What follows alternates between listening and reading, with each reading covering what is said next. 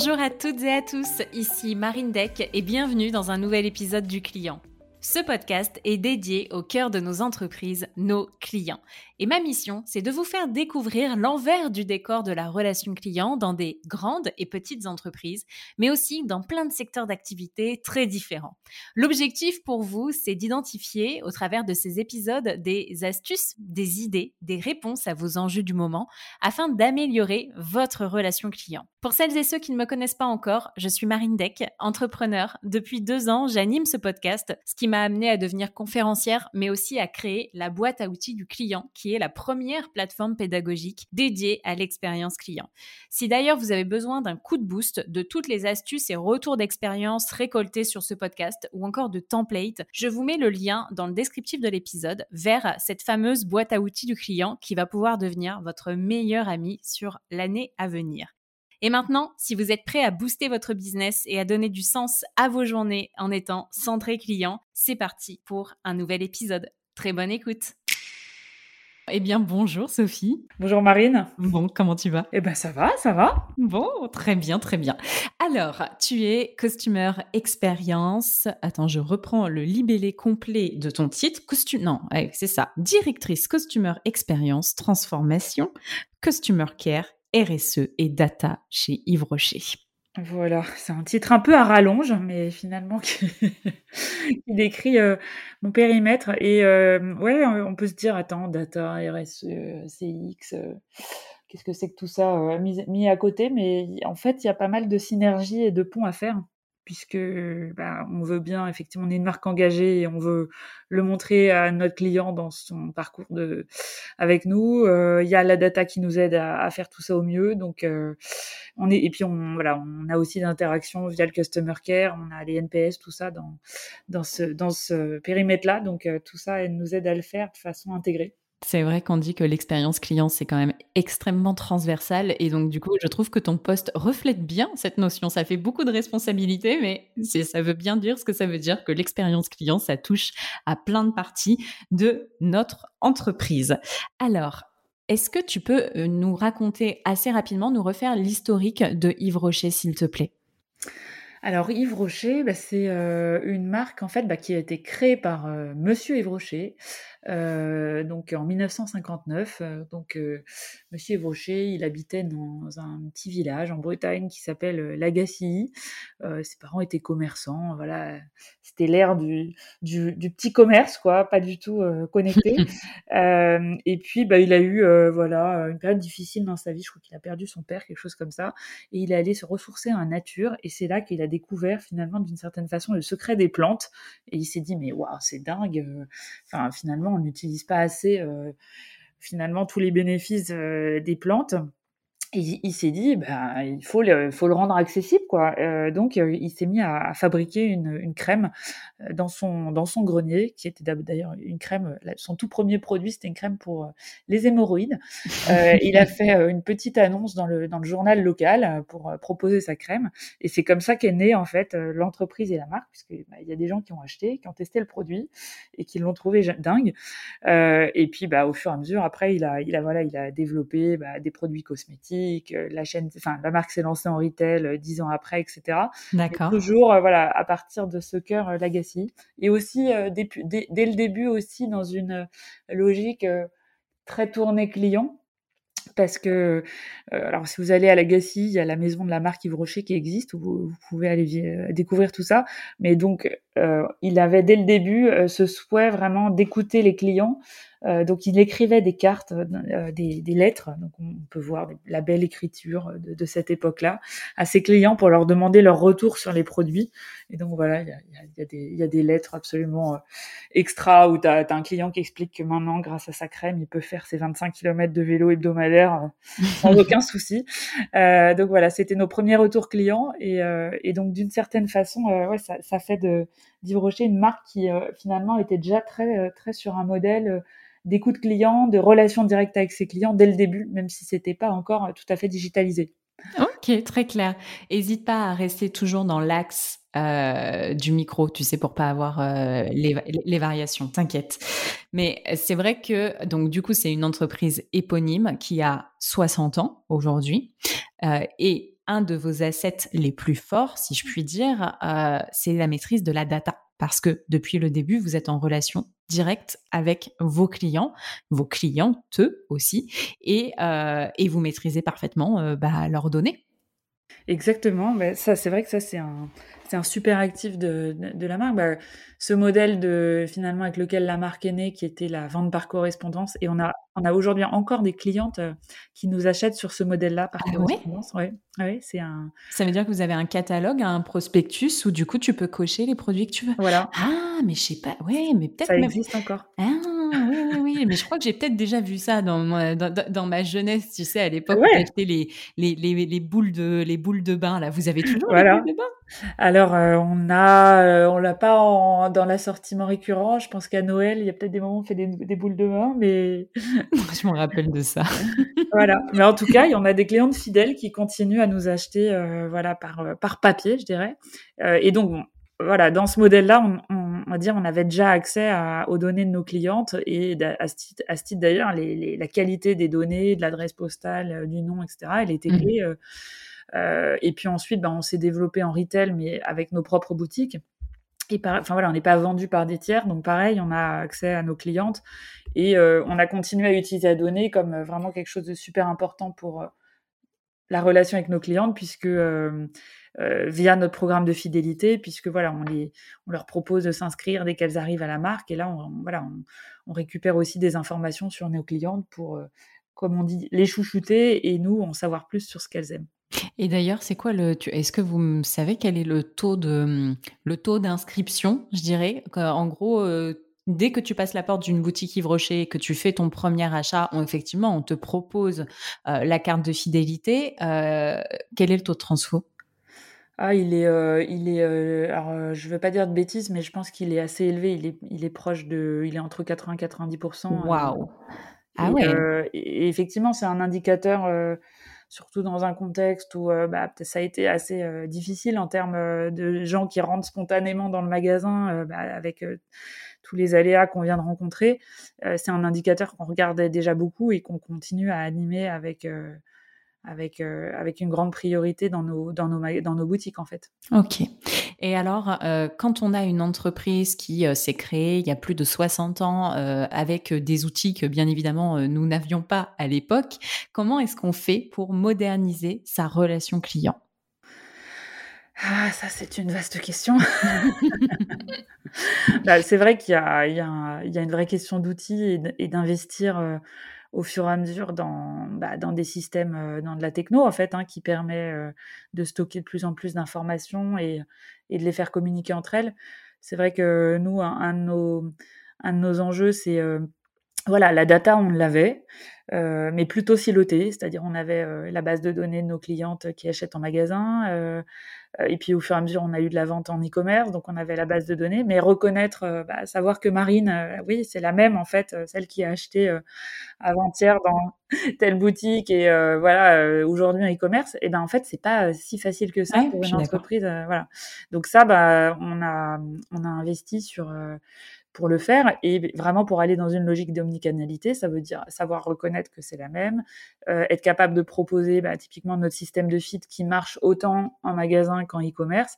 Ça, c'est le cas, mais c'est le cas en France, enfin dans un certain nombre de pays, pas encore partout. On est encore. Euh, vous, avez, vous avez 26 ou 27 marchés? Euh, On a 26 filiales, ouais, et on, on, doit être présent dans ouais, quarantaine de pays dans le monde. D'accord, ok. Euh, voilà, donc euh, il y a en France, voilà, tu vas sur le site internet, euh, tu as accès à tes offres, euh, celles de ta carte postale, aussi bien sur le site internet qu'en allant en magasin. Mais il y a des pays où on n'a pas encore été, été, été à ce niveau-là. Ok. Après, c'est vrai que sur la data, bah, l'enjeu c'est qu'on a beaucoup de data, mais effectivement, il faut savoir la faire communiquer pour, bah, pour l'avoir dans une vision omnicanale. Et surtout, de, on a de plus en plus de data digitale. Euh, donc tout ça, c'est un enjeu après de pouvoir l'exploiter euh, pour la faire parler, en sortir des use cases, euh, de la personnalisation, du ciblage, euh, des études qui nous permettent de mieux comprendre les comportements clients et, et de, de, de mieux l'utiliser pour notre expérience client justement. Mmh et vous avez rendu vos clients extrêmement autonomes aussi. Est-ce que tu peux nous en parler? Ouais, ça c'est un sujet qui concerne, aussi beaucoup le, heu, justement le le le self-care, enfin le le tout toutes les, heu, les questions, heu, que la cliente va se poser, bah, dans son process, de vente ou de commande. Et d'ailleurs, c'est un modèle, qui qui est un peu le reflet de l'expérience qu'on veut offrir offrir en boutique parce que nous, on pas on est sur un positionnement accessible, donc on n'est pas sur un positionnement luxe ou en boutique, tu vas avoir une prise en charge à à 100% depuis le moment où tu rentres en boutique, jusqu'à la caisse. Tu peux aussi avoir un parcours, heu, tu viens, heu, tu choisis tes produits, puis tu passes en caisse, c'est rapide et puis tu repars, quoi. Et ça, ça dépend de la cliente. Si, en revanche, si elle veut être conseillée sur, le choix de son soin visage, par une par, une experte, par, ben, elle peut aussi. Donc en fait, dans notre dans le parcours, sur, tout l'accompagnement de la cliente en care, on est aussi vraiment dans cette logique de dire: «Aujourd'hui, la cliente, elle peut nous appeler, dans le service client, bah, elle peut nous appeler, elle peut nous écrire, heu, mais on se dit qu'il y a beaucoup de finalement de questions qu'elle a sur lesquelles elle veut il faut aussi qu'elle soit en en capacité à trouver beaucoup plus facilement les réponses par elle-même si elle le souhaite. Donc ça, ça passe par, heu, toute la refonte des de la de la section, heu, FAQ, heu, du site internet qui, heu Très important la section FAQ. Voilà, c'est ça. Alors n'allez pas voir celle, celle d'Yves Rocher aujourd'hui parce qu'elle est pas encore au point, mais on est dessus. Donc, voilà, c'est toute il y a toute une partie d'analyse pour, déjà, là, on a on a fait une toute une partie d'analyse, de toutes les questions qui remontent au service client pour dire, bah, quelles sont les finalement les raisons de contact et celles sur lesquelles on peut penser qu'en fait, heu, la cliente, si elle trouvait facilement sur le sur internet, en fait, elle appellerait pas et ça serait plus simple pour elle. Donc ça, on a regardé, notamment, il y a plein de questions type, heu: «Où est ma commande?» heu, et cetera, sur lesquelles on travaille justement pour pour une cliente qui a acheté, bah, elle peut aller maintenant elle demain, elle pourra aller sur son compte et avoir, plus d'infos sur le tracking de sa commande, ça sera plus simple pour elle. Heu et puis après, il y a toute la partie dynamique, pour être capable d'avoir un petit moteur de recherche, d'avoir des liens sur ta FAQ qui font que tu es plus vite renvoyé, heu heu, sur, sur, bah, sur les questions qui sont qui te sont utiles. Et carrément aussi la partie, chatbot pour que tu puis au hem, la tendance maintenant, c'est aussi de plus en plus que c'est les comportements, heu, Google, quoi. En fait, les les les sur les moteurs de recherche, ce qu'on voit, c'est que les clientes, elles posent de plus en plus des questions complètes, en fait. D'accord. Heu heu et même sur les moteurs de marque, en fait. Heu, parce que Qu'est-ce que tu que appelles un moteur de marque? C'est la petite loupe que tu vas avoir sur ton Ouais, site, c'est ça? ouais OK. Et en fait, hem, tu vois, heu, de la même façon que sur Google, tu es habitué à à taper ta question, en fait, à savoir que tu vas avoir, heu, bah, quelque chose qui va sortir, qui va être le plus précis possible par rapport à ça. Et donc c'est un peu en train de devenir un standard dans les façons de chercher, en fait, D'accord, donc il sur tape plus, suivi de colis, il tape: «Comment suivre mon colis?» Voilà. Et ça, en fait, le truc, c'est que si si tu as des des clients qui tapent ça et ben, heu, la si tes moteurs de recherche, ils sont pas bien faits, il y a trop de mots donc heu, tu vois? Ça ça peut te Ah! sortir des voilà, donc là, bon, il y a y a des fonctionnalités qui se développent, heu, qui incorporent justement un peu d'AI, d'intelligence artificielle pour, être capable de bah, d'optimiser la qualité des réponses qui sortent, quoi. Et tu me disais, tout ça, vous le développez en interne? Alors, heu, il y a toute la partie format des des FAQ, analyse des questions et cetera, Ouais. ça ça on le fait en interne.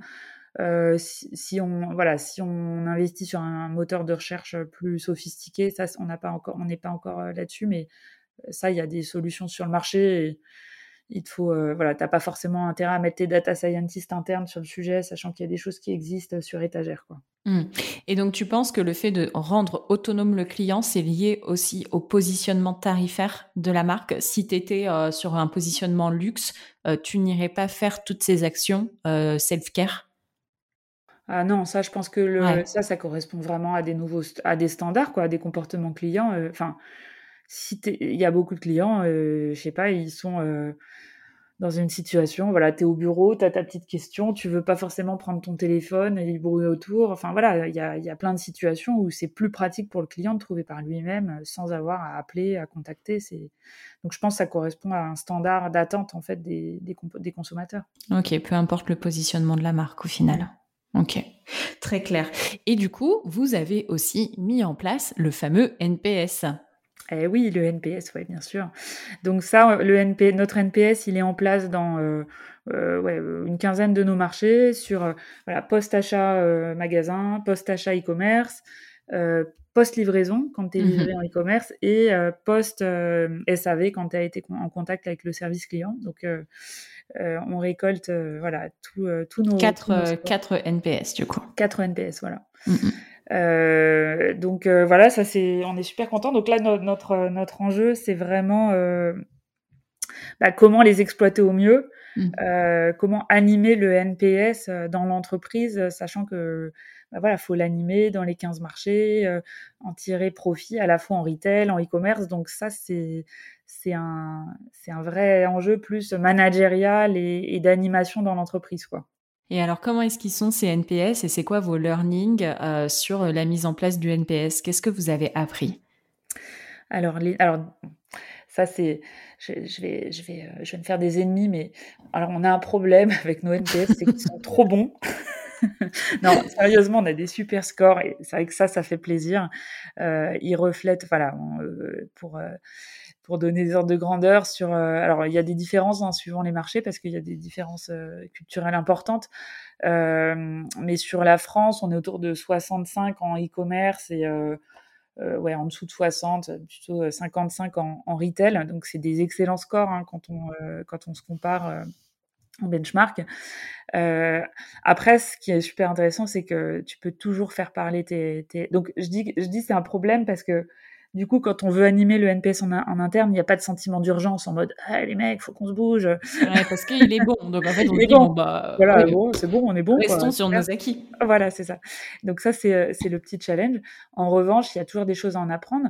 À la fois parce qu'en fait, euh, ta moyenne, bah, elle, elle, elle cache après des Enfin, il y a des éclairages. Typiquement, euh, euh, en retail, ce qu'on peut voir, c'est la disparité des NPS entre les boutiques. On peut avoir des écarts jusqu'à 30 points dans certains de nos pays entre la meilleure et la moins bonne. Donc là, ça, ça, ça permet vraiment de travailler des points d'amélioration euh, avec, bah, pour regarder ce que font les, bons et, et aller travailler avec les, boutiques qui ont besoin de, s'améliorer. Euh, on peut aussi faire des analyses sur euh, suivant, suivant les, types de clients. Donc par exemple sur le sur le e-commerce, on a on a comparé les, nouveaux clients et euh, les clients qui connaissent déjà la marque. On, s'est rendu compte qu'il y avait un décrochage sur nos NPS vis-à-vis de nos nouveaux clients. Donc, les, les, nouveaux clients ont un, ont une moins bonne impression de Yves Rocher que les anciens. Voilà, dans leur parcours e-commerce. Et donc, c'est peut-être que du coup, quand tu connais moins les produits, quand tu connais pas euh, le, le, système promotionnel, bah, tu as peut-être un peu plus de difficulté à te repérer en fait euh, dans le parcours e-commerce euh, que quand tu es déjà client de la marque.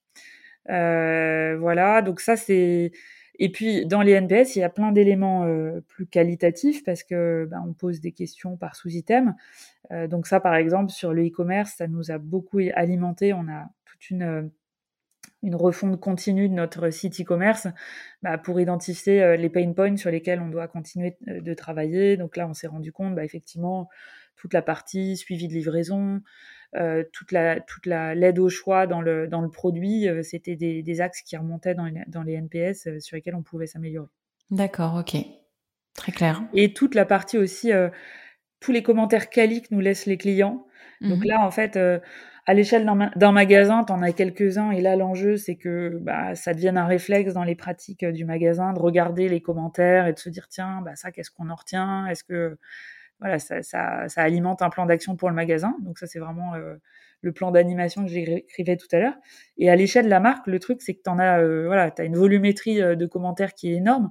Donc là, on s'est doté d'une solution d'analyse sémantique pour nous, pour nous aider à, à décrypter, à décrypter les, voilà, qu'est-ce, voilà, qu'est-ce qui ressort de ces commentaires. C'est marrant parce que justement, bah, euh, pour faire le lien, euh, on, a fait une petite analyse pour dire, tiens, qu'est-ce que disent les, clients de nous sur euh, la partie RSE Parce que justement, donc voilà, ça, tu peux, grâce à l'analyse sémantique, dire, bon, bah, je sors sur les mots-clés, environnement, etc., et je vais aller chercher les commentaires, et ça va m'amener des insights sur ce que les clients apprécient ou ce leur, leur point de dissatisfaction sur la marque. Et quel outil vous avez choisi justement pour faire cette analyse sémantique? Tu te euh, rappelles? Oui, c'est euh, Erdil, la solution avec laquelle on travaille. Erdil Ok, je connais pas, je vais regarder. Je mettrai dans les, dans les notes de l'épisode pour, pour les auditeurs. Ok, ok. et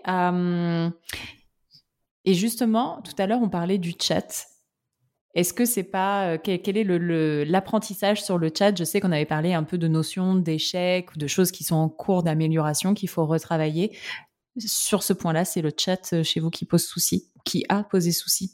Ouais, ouais, tout à fait. Ouais, le, chat, en fait, on a essayé plusieurs expérimentations sur le chat.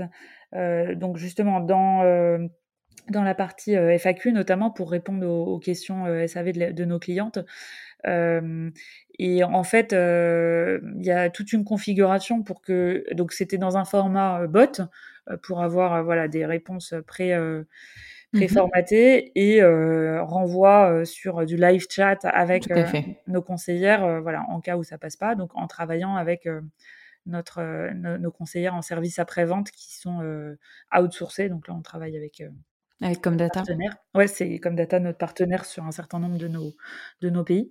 et, et là-dessus, en fait, on s'est rendu compte que en ouvrant comme ça, le bot, ça demande vraiment d'être bien travaillé pour euh, cerner au mieux et finalement bien mettre la cliente dans un rail des, des questions préformatées euh, sur lesquelles on va être capable de lui répondre en bot.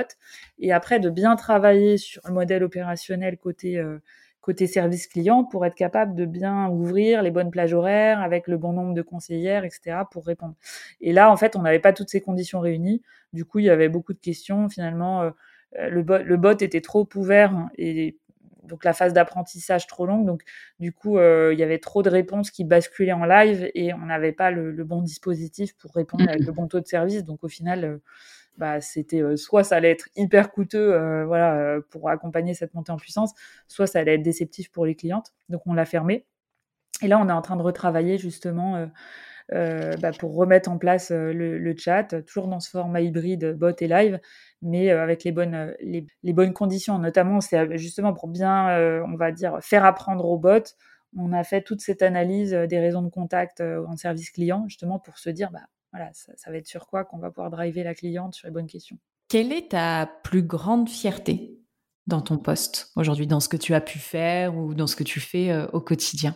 Alors bah, déjà moi je suis fière de travailler pour une marque engagée parce que Yves Rocher c'est une marque engagée depuis le début pour voilà, mettre à disposition euh, des clientes des, produits naturels et, aussi bah, du coup euh, essayer de, préserver euh, la nature au maximum. Donc on a, on a plein d'initiatives pour voilà, réduire le, plastique dans nos produits. Là, on, vient de lancer une super gamme de shampoings solides. Donc voilà, ça, ça, va se faire progressivement hein, parce qu'il faut aussi accompagner les, clientes dans les nouveaux usages. Mais voilà, il y, a plein d'initiatives qui sont là-dessus et ça, je trouve que c'est ça a vachement de sens. Et après, non, je pense que ma, plus grande fierté, euh, bah, euh, chez Rocher, j'ai, voilà, je travaille avec 30 personnes dans mon équipe et euh, c'est en fait la somme des petites fiertés de ce que je fais au quotidien sur la data, sur la RSE, sur la CX, voilà, de tous ces projets qu'on met en place, sur lesquels on apprend. Donc, c'est la somme des petites pierres. Très bien. Et il y a un truc sur les beauty advisors en magasin concrètement, aujourd'hui, quelle est la force de leur rôle? Je remonte un peu avant parce que euh, sur la partie NPS, du coup, il y a un apprentissage que vous avez eu sur le retail et j'aimerais bien que tu nous en parles, pardon. Oui, tout à fait. Ouais, ce qu'on voit, c'est que dans nos NPS Retail, tu as tout à fait raison. Dans nos NPS Retail, euh, ce qui est marrant, c'est qu'il y a un item qui ressort euh, dans un des items qui est toujours super bien noté quand ça se passe bien et qui, à l'inverse, qui peut être bah, vraiment l'objet d'insatisfaction, c'est euh, le, service apporté par le beauty advisor. Donc c'est euh, vraiment ce qui peut faire la différence entre une, une expérience très réussie ou à l'inverse une expérience déceptive, quoi, suivant la façon dont la prise en charge s'est passée en magasin. Et là, du coup, ce qui est intéressant, c'est que tu as vraiment le graphe, tu peux montrer à tes collaborateurs que c'est ça ce qui va faire toute la différence et est-ce qu'ils y sont sensibles tu vois? Parce que généralement quand tu dis à tes collaborateurs oui mais c'est vous euh, qui êtes le cœur de l'entreprise vous faites la différence d'un point de vue client machin ils disent oui oui bah c'est du joli blabla. Là tu as des chiffres. Est-ce que ça leur parle plus? C'est quoi leur sensibilité? Comment c'est perçu? Ouais ça je pense que c'est bien perçu et c'est pour ça qu'on a un bon NPS c'est que c'est ce rôle euh, clé de l'humain dans, la, dans notre relation client, dans la proximité qu'on a à nos clientes, il est vraiment porté en magasin et c'est vraiment, je pense, ça fait partie d'une des valeurs de l'entreprise. Donc, on n'a on pas trop besoin de ramer et de sortir les rames Après, c'est un effort constant, hein, je pense, en magasin. On, on, travaille avec des, des franchisés hein, dans une grande partie de nos pays. Donc, c'est elles hein, qui ont ce rôle, euh, c'est elles qui managent euh, voilà, leur, les beauty advisors. Donc, c'est un effort constant de leur part pour créer cette dynamique. Mais c'est vrai que c'est, voilà, ça fait partie de notre modèle. Et, alors justement, est-ce qu'en magasin, vous utilisez aussi des actions euh, de self-carisation pour les clients sur le parcours en boutique? Bah, la, partie autonomie en, magasin, c'est euh, ça va passer euh, plus par euh, le merch, justement pour se dire, bah, la cliente qui a pas forcément, voilà, qui, qui, rentre dans un magasin, il faut que le merch il lui permette bah, de bien comprendre les gammes, de bien comprendre les bénéfices des produits. Donc voilà, si vous allez voir dans une boutique Yves Rocher sur vous, verrez, sur le, skincare notamment, on a, on a, des petits explicatifs pour expliquer bah, telle gamme par rapport à telle autre, euh, ça sera quoi les bénéfices pour vous. Donc ça, c'est vrai que c'est assez important euh, pour nous de pouvoir euh, proposer un parcours qui, qui amène de l'autonomie à une cliente qui veut comprendre sans forcément être prise en charge. Quoi. Ouais, donc amener de l'autonomie en physique et en digital, c'est important. pour finir sur cette partie euh, de, l'épisode, Sophie, je voudrais te poser trois questions. Attention, attention. Quelle est ta meilleure expérience client? Ah, Ma meilleure expérience client. Euh, je pense que, euh, alors vous allez voir, c'est mon, mon petit côté euh, gourmande. Moi, je trouve que l'expérience client que j'ai chez Biocop, elle est, elle est, elle est, elle est extraordinaire parce que c'est une expérience vraiment dans la proximité à la fois, bon, c'est voilà, c'est c'est une chaîne de magasins qui propose voilà un choix de produits qui me correspondent, ça c'est la base. Mmh pour donner un exemple, donc là j'ai un magasin près de chez moi dans lequel je vais régulièrement j'y passe en, janvier. Euh, et là, il y a un des vendeurs euh, que je vois souvent, en fait, euh, qui me voit, il me fait Ah, Madame Maurras Il me dit je Ah, bonjour, bonne année. Bougez pas. Et là, il part. Et en fait ils, avaient mis de côté un petit cadeau pour chacune de pour les ah. meilleures clientes du magasin. Je sais pas que j'étais meilleure cliente mais euh, je pense qu'il doit y en avoir un, certain nombre. Euh, donc euh, voilà ils te faisaient choisir je sais plus quoi une bouteille de vin ou quoi. Et donc c'était une petite attention pour te remercier etc et ça voilà ça c'est c'est c'est voilà c'était je me suis dit mais c'est dingue ce qui ce que vous faites voilà et c'est ça ça s'incarne par la qualité bah, pour le coup humaine en fait. Ben oui parce que c'est pas comme s'il avait scanné en fait limite ta carte de fidélité en qu'est-ce qu'il avait dit ah bah je vois que vous avez le droit à un cadeau machin. Non là il t'a reconnu non, parce que par contre, tu vois, sur la fidélité, là, ils ont du travail à faire. Ils travaillent encore sur. Euh, as un petit bon euh, de 5 euros que tu peux pas. Euh, voilà, qui, que si tu perds, euh, si tu le perds, tu l'as perdu. Qui se on, en parlera de la stratégie de fidélisation dans la deuxième partie de l'épisode. hyper, hyper intéressant. Écoute, tu plus qu'à faire une, une, mission ou à postuler chez, chez, chez Biocop, c'est tout. Hein, et voilà, t'as une reco à leur faire. Et alors, quelle est ta pire expérience client?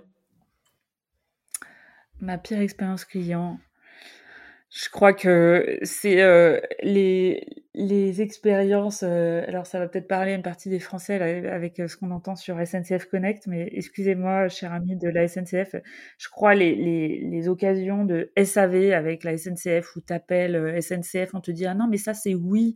Enfin, en fait où, on te fait porter des questions d'organisation, mais toi tes clients tu comprends rien. Tu dis tu dis pourtant je veux bien comprendre, mais là, euh, et tu te retrouves à appeler euh, trois fois trois services clients différents parce qu'il y en a un qui te dit non, c'est pas nous, c'est l'autre. Euh. Enfin voilà, t'es vraiment pas pris en charge comme un client. Donc ça, moi, je crois que ça m'avait mis dans un état de, de colère. Donc. je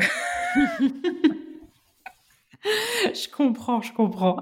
Et qui est-ce que tu aimerais entendre justement, bah, peut-être la SNCF, parler d'expérience client sur ce podcast? Ou peut-être pas du tout, justement. Si, parce que je suis sûre que. Euh, mais je pense que tu t'entendrais bien avec Isabelle Garcia. Je sais pas si tu as écouté son épisode, mais je pense que tu t'entendrais bien avec elle. Et elle, elle, elle, était en poste, elle était secrétaire générale sur, euh, euh, sur le RERC. Donc bon, ça touche quand même à la SNCF. Je pense que tu vous ah, entendriez bien. J'écouterai j'écouterai son podcast. non, mais en, vrai, je dis pas ça pour me rattraper, mais je suis sûre qu'ils font des choses. Après, j'imagine qu'il y a, il y a juste euh, des freins organisationnels, euh, de systèmes, euh, de plein de raisons différentes qu'on perçoit pas et qui font qu'ils ont voilà ils, ils sont pas au bout. Donc SNCF, pourquoi pas? Qu'est-ce que bah peut-être justement les les boîtes de services. J'aimerais bien entendre en fait des, des entreprises qui qui sont en train de, de, de, de retravailler différemment leur leur service client en utilisant euh, davantage tout le conversationnel. Je, je sais que euh, Nestlé et L'Oréal, ils, travaillent dans ce sens-là, donc je trouve que ça peut être intéressant de voir euh, comment des marques utilisent leur service client, pas dans une optique juste de réponse aux questions, mais aussi d'entretenir des relations, des conversations même avec, avec leurs clients de façon plus large. Ok, top. Eh bien, c'est noté.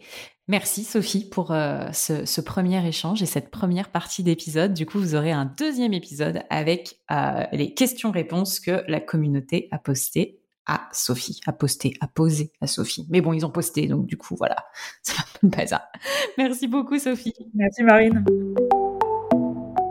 Voilà les amis, merci d'avoir écouté l'épisode. Si il vous a plu et que vous avez quelques secondes, je vous propose de partager ce que vous avez retenu de l'épisode sur vos réseaux sociaux, mais vous avez aussi la possibilité de nous noter 5 étoiles sur Apple Podcast. Le fait de mettre ces 5 étoiles et un commentaire, ça va booster l'algorithme. Et pour finir, je vous rappelle que si la boîte à outils du client existe, c'est parce que c'est le produit dérivé du podcast et c'est ce qui nous sert à financer la création du podcast puisque vous l'avez probablement vu, le podcast n'est plus sponsorisé. Donc c'est la source de financement principale et c'est aussi bien évidemment un formidable outil à utiliser au quotidien. Je vous souhaite une très belle journée et je vous dis à très vite pour un nouvel épisode.